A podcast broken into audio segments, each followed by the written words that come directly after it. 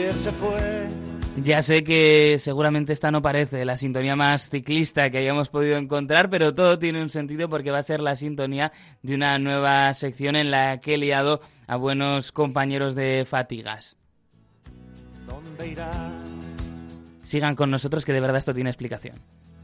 Se despidió y decidió batirse en duelo con el mar y recorrer el mundo en su velero y navegar, na, na, na, navegar. Y se marchó y a su barco le llamó libertad. Pues iniciamos hoy una nueva sección que vamos a ver qué periodicidad le damos. Hay mucho tiempo por delante, no hay que preocuparse, pero con esta sintonía tan particular y con esta canción que todos conocen, vamos a iniciar y se marchó una sección para hablar de aquellos ciclistas que van dejando el pelotón. Este ha sido un año especialmente cargado de grandes nombres que dejan la práctica activa del ciclismo, al menos más allá de Strava y de la tensión competitiva que nunca se terminan de quitar del todo, no hay más que fijarse, por ejemplo, en el Instagram de Contador, y sí que queremos pues aprovechar este momento para evaluar algunas carreras y para ver también, pues, qué nos parece, cómo han sido las victorias, los momentos más bajos o los momentos más célebres de algunos ciclistas. Y vamos a hacerlo con parte de la grupeta de Ponte a Rueda en el día de hoy, con Javier Arrieta. ¿Qué tal? ¿Qué tal, Beñat? ¿Qué tal a todos? ¿Qué cómo estáis todos? La verdad que casi no encuentro las palabras, pero estoy emocionado. Estoy emocionado porque de quien vamos a hablar hoy es para mí un referente. Pues sí, yo creo que lo será también para Alberto Arrondo. Alberto. Buenas tardes, grupeta. Pues sí, la verdad es que el tiburón es un gigante y aunque sea poquito el tiempo que nos, que nos dejan para hablar de él, vamos a intentar sacarle chispas. Así es, vamos a hablar de Vincenzo Nibali, un corredor que luego podremos jugar a situarlo generacionalmente, a situarlo también en, en, la historia del ciclismo, pero evidentemente alguien que tiene en victoria en las tres grandes, pues hay que tenerlo muy, pero que muy en cuenta. Javier, ¿con qué momento o momentos te quedas de la carrera de Nibali que ahora pone a su fin?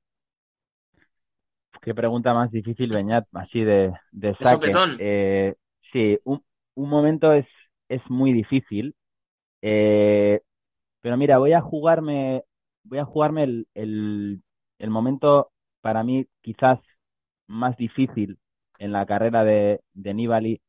Quizá él no lo, no lo recuerde así, ¿no? Y el, el tiempo va a pasar y, y no y, y, y diluye, ¿no? La importancia de ese momento. Pero yo creo que a Nibali le faltan dos victorias en, en su vida. Una es el arco iris y el otro son los Juegos Olímpicos. Y yo me quedo con esa caída en Río 2016, cuando lideraba la prueba, se va al suelo. Yo siempre he sido muy de Vincenzo Nibali y la verdad que yo, para mí, ese día es, es ese golpe del destino, ¿no? Donde, donde se le negó la mayor y, y me quedo con eso, fíjate, eh, más que con, con sus victorias, porque al final quedarte con una victoria en un palmarés así es, es muy difícil. Alberto. Pues yo eh, me quedo con, con, lo más, digamos, extraño, ¿no? Del palmarés de Nibali, que es su, su victoria en San Remo en el 18. Eh, la San Remo es una carrera hecha para, para velocistas prácticamente, y si tú miras los últimos 30 ganadores de una San Remo, ninguno de ellos, o casi ninguno de ellos, sería capaz de ganar una gran vuelta. Tienes a Simon Gerrans, tienes a Kelly, tienes a Yalaber y tienes a Nibali metido entre los eh, Kiatoskis, Christoph, eh, Stuyven y Mohoric y compañía. Entonces, yo sí me quiero quedar con ese punto de él entrando en vía de Roma con los brazos levantados y detrás todos los lobos sprintando ante, ante la incredulidad, ¿no? De ver cómo, cómo puede ser que este tío haya arrancado en el pocho y nos vaya a robar la cartera. Mirad, yo ahora, ahora entramos, ¿eh? En, sobre todo, pues lo que es su historia con, con, las grandes, que es lo que cimenta también gran parte de su palmarés, pero yo me quiero ir al Tour de Francia de 2014 y me quiero ir a la quinta etapa, a la etapa del pavé, porque creo que ahí hace algo muy especial, porque es capaz de afrontar una situación muy complicada, apoyado, si no recuerdo mal, en, en Liube Vestra, en el día que gana Lasboom, y que es eh, el primer momento en el que se ve que Nibali pues estaba con todo para ganar ese Tour de Francia, del que luego si queréis podemos hablar, porque yo creo que es un tour que la historia no ha tratado bien por aquello de los asteriscos, las caídas y todo lo que, lo que pasó después. Em, ¿Dónde situamos a Vincenzo Nibali en la historia del, del ciclismo? ¿En qué escalón? Yo voy a responder quizá con, con otra pregunta, ¿no? Porque ¿dónde situamos a la generación de Nibali en la historia del ciclismo? Al final lo que es muy difícil es encajar figuras eh, en, en, en, una dimensión temporal tan amplia, ¿no? Es difícil poder comparar a la generación y a los corredores de la generación de Nibali, entre los que incluyo a Contador, a Valverde, a Froome, es difícil, ¿no? Es decir, dónde están en, en, en, el, en la historia del ciclismo. Eh, ha hecho una cosa que han hecho muy pocos, que es ganar las tres grandes. Y yo creo que eso hay que ponerle un valor especial.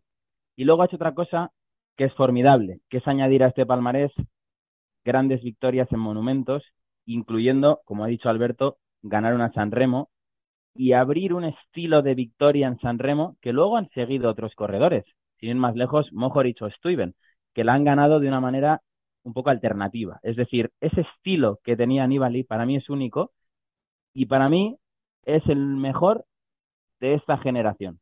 Es decir, el número uno entre Contador, Valverde, Froome, esos treintañeros largos, incluso alguno cuarentón ya, para mí es el mejor.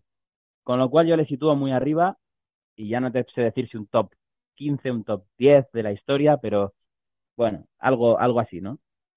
Yo para responder a esa pregunta, eh, ¿os acordáis de cuando jugábamos al quién es quién? Pues yo haría lo mismo, diría, ¿es ciclista? Sí. ¿Es italiano? Sí. ¿Campeón de Italia? Sí.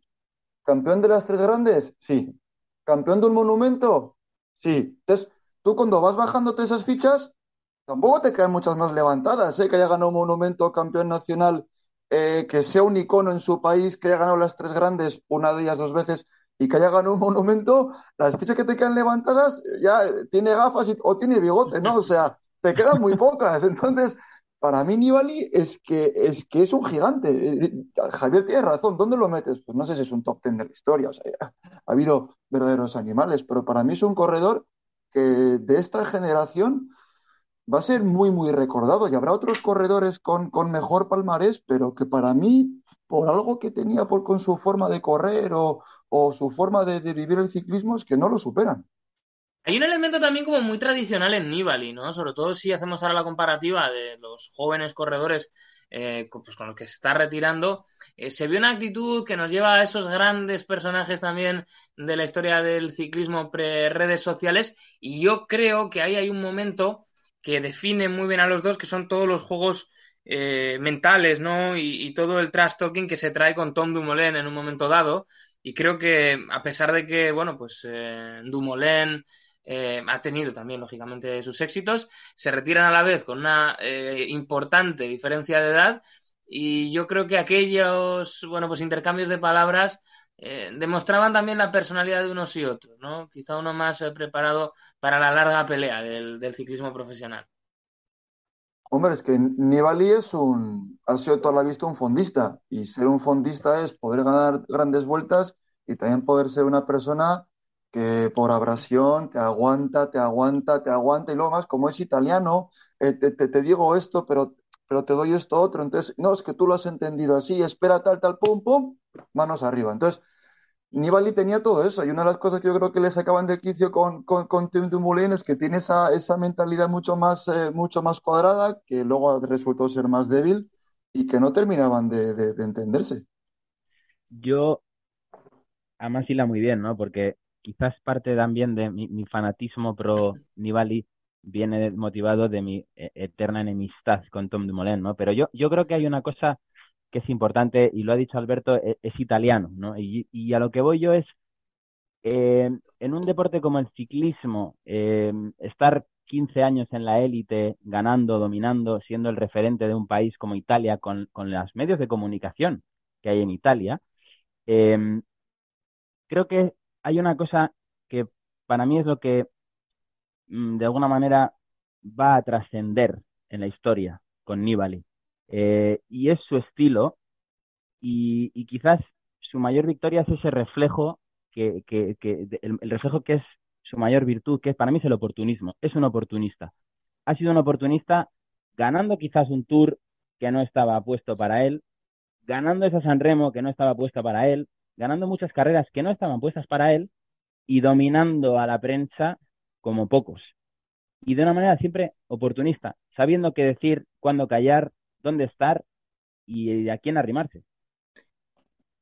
En este aspecto os quería preguntar concretamente por, por ese tour, ¿no? Eh, al final, eh, Nibali demuestra seguramente el golpe de pedal de su vida, pero se da la circunstancia que ni Contador ni Froome acaban la carrera. No sé si se le ha reconocido de la forma que, merecía esa victoria, porque honestamente, viendo cómo estuvo el italiano, em, difícilmente ¿no? otros eh, pudieran haberle superado, Alberto.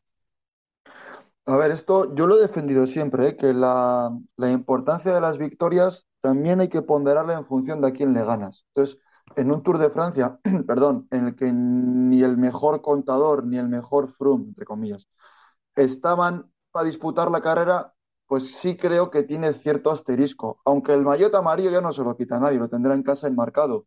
Como ha podido pasar con ese famoso Tour de Bernal, ¿no? Con el desprendimiento en el que, bueno, es un Tour con asterisco.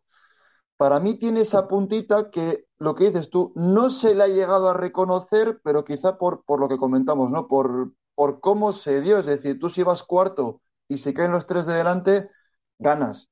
porque has llegado al último y los tres de delante son unos torpes, ¿no? Has ganado igualmente, pero no siendo mejor deportista, sino en un factor menos deportivo, como puede ser manejar unas caídas o unas lesiones, haber estado por encima o haber tenido simplemente mejor suerte.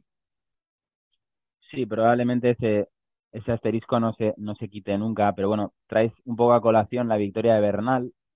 Yo creo que al final eh, ese asterisco en el Tour de Bernal, veremos todavía, necesitamos 5 o 8 años para saber cómo de longevo es el asterisco. Yo creo que el de, el de Nibali se diluye por el hecho de que es un señor que ha ganado dos giros de Italia, ha ganado una vuelta a España, ha ganado tres monumentos, vueltas por etapas de una semana, eh, con lo cual es verdad que no estaban Contador y Froome, pero jamás sabremos, ¿no? Es imposible saber si hubiera ganado ese Tour con ellos. Pero el nivel ganador de Tour de Francia lo ha tenido siempre y lo ha tenido durante muchos años. Y yo creo que, creo que eso es lo que habla de la calidad de Nibali.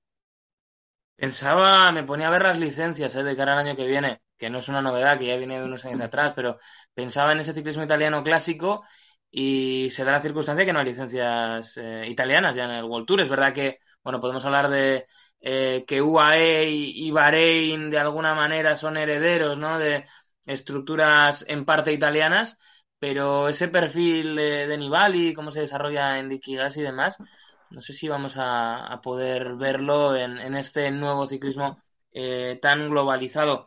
Em, le hemos dicho muchas cosas positivas a Nibali, pero no sé, Javier, qué te parecen sus últimos años y el hecho que personalmente a mí sí me parece de haber alargado un poco más de lo que tocaba su carrera.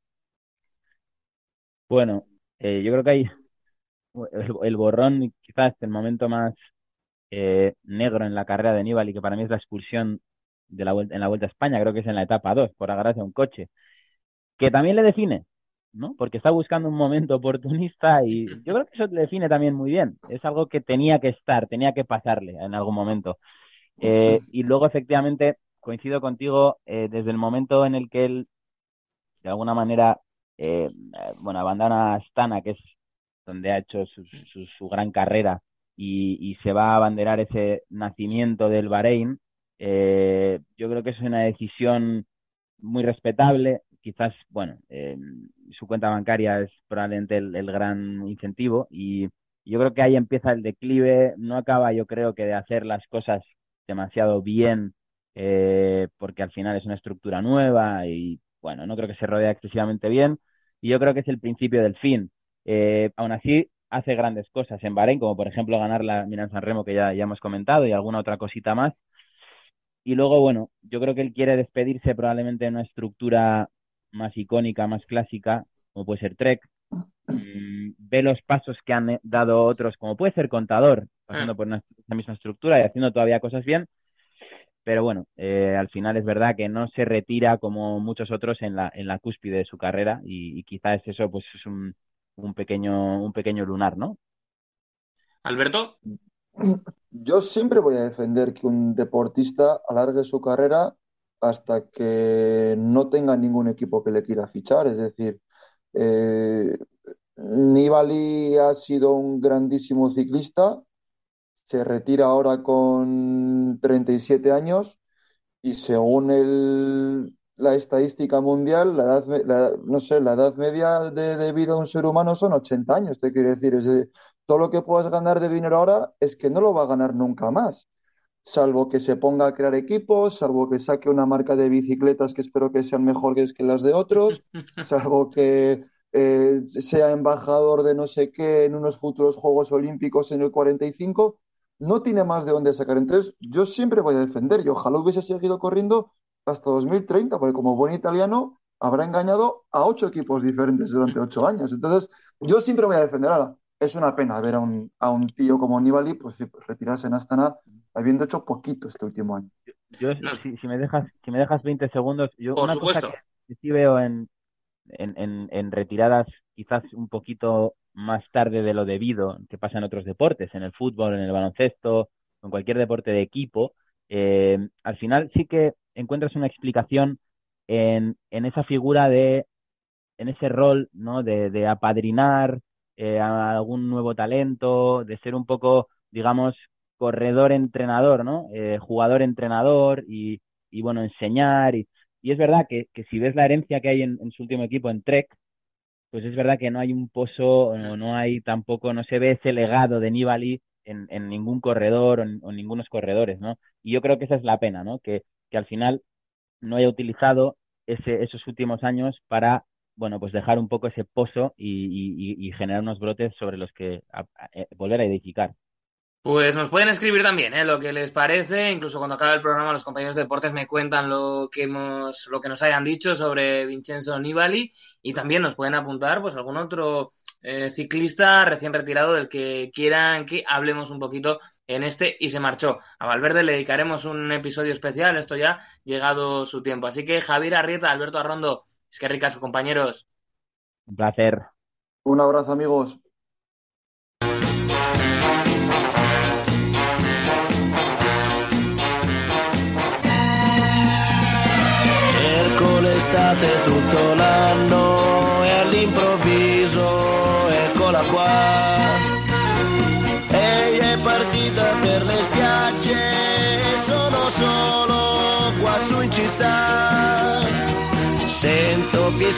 Sopra i tetti un aeroplano che se ne va.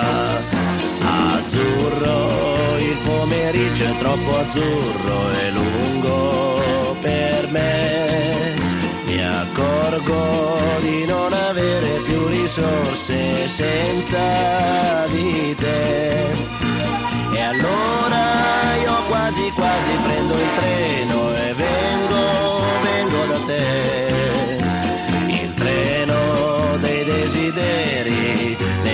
pensieri all'incontrario va.